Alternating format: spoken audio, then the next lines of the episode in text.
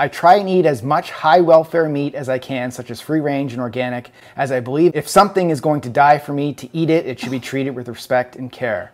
What is your outlook on animal welfare and are there benefits of high welfare versus low welfare meat sources? Benefits? Yeah, definitely. I mean, we agree with you. Grass fed Yeah, cattle are roaming around. They're not stuck in a, in a little box like this where they're, it's not going to get into it, but they're just, they can't move. And that's more humane where the animals are actually out feeding, they're out getting Yeah. air, got sunlight coming down on them. Right, definitely Same with same with free range chickens. Chickens Yeah. are out running around doing their thing. From a health perspective, if the foods that you're eating if they're not eating what they were intended to eat, that's being passed on to you. So what I mean by that is when you eat meat that's been eating grains and soy and Corn, corn, yeah. the farmers are feeding them that because that fattens them up quickly.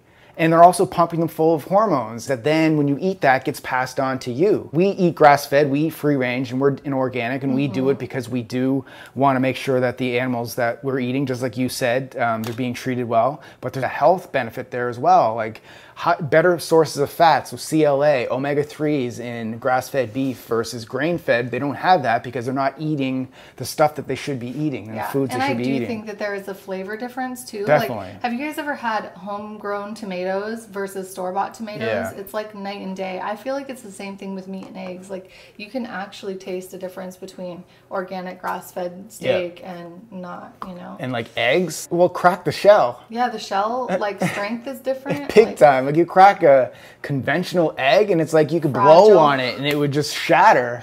And then you take a organic one and you crack it and you got to like really beat on it. So just, you know, Beat on it. think about those things, guys. Like it, it's worth the money. Find the money, save the money, put it towards your food as opposed to buying a Ferrari.